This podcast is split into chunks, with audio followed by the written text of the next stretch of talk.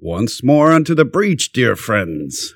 Else fill the wall up with our English dead. Good morning, ladies and gentlemen, boys and girls, and welcome to an exciting episode of The Personal Wealth Coach starring Jake and Jeff McClure. Exciting for us, maybe not for you. Mm. Uh, the Wall Street Journal did a great story on this about whether it's cheaper to buy or rent in the United States. And in the year 2020, almost universally, it was cheaper to buy than to rent. And now, 2023, it's almost universally cheaper to rent than to buy. And what that says about the real estate market is that real estate is too expensive. If it's more expensive to buy than to rent, that will eventually come back to the renters.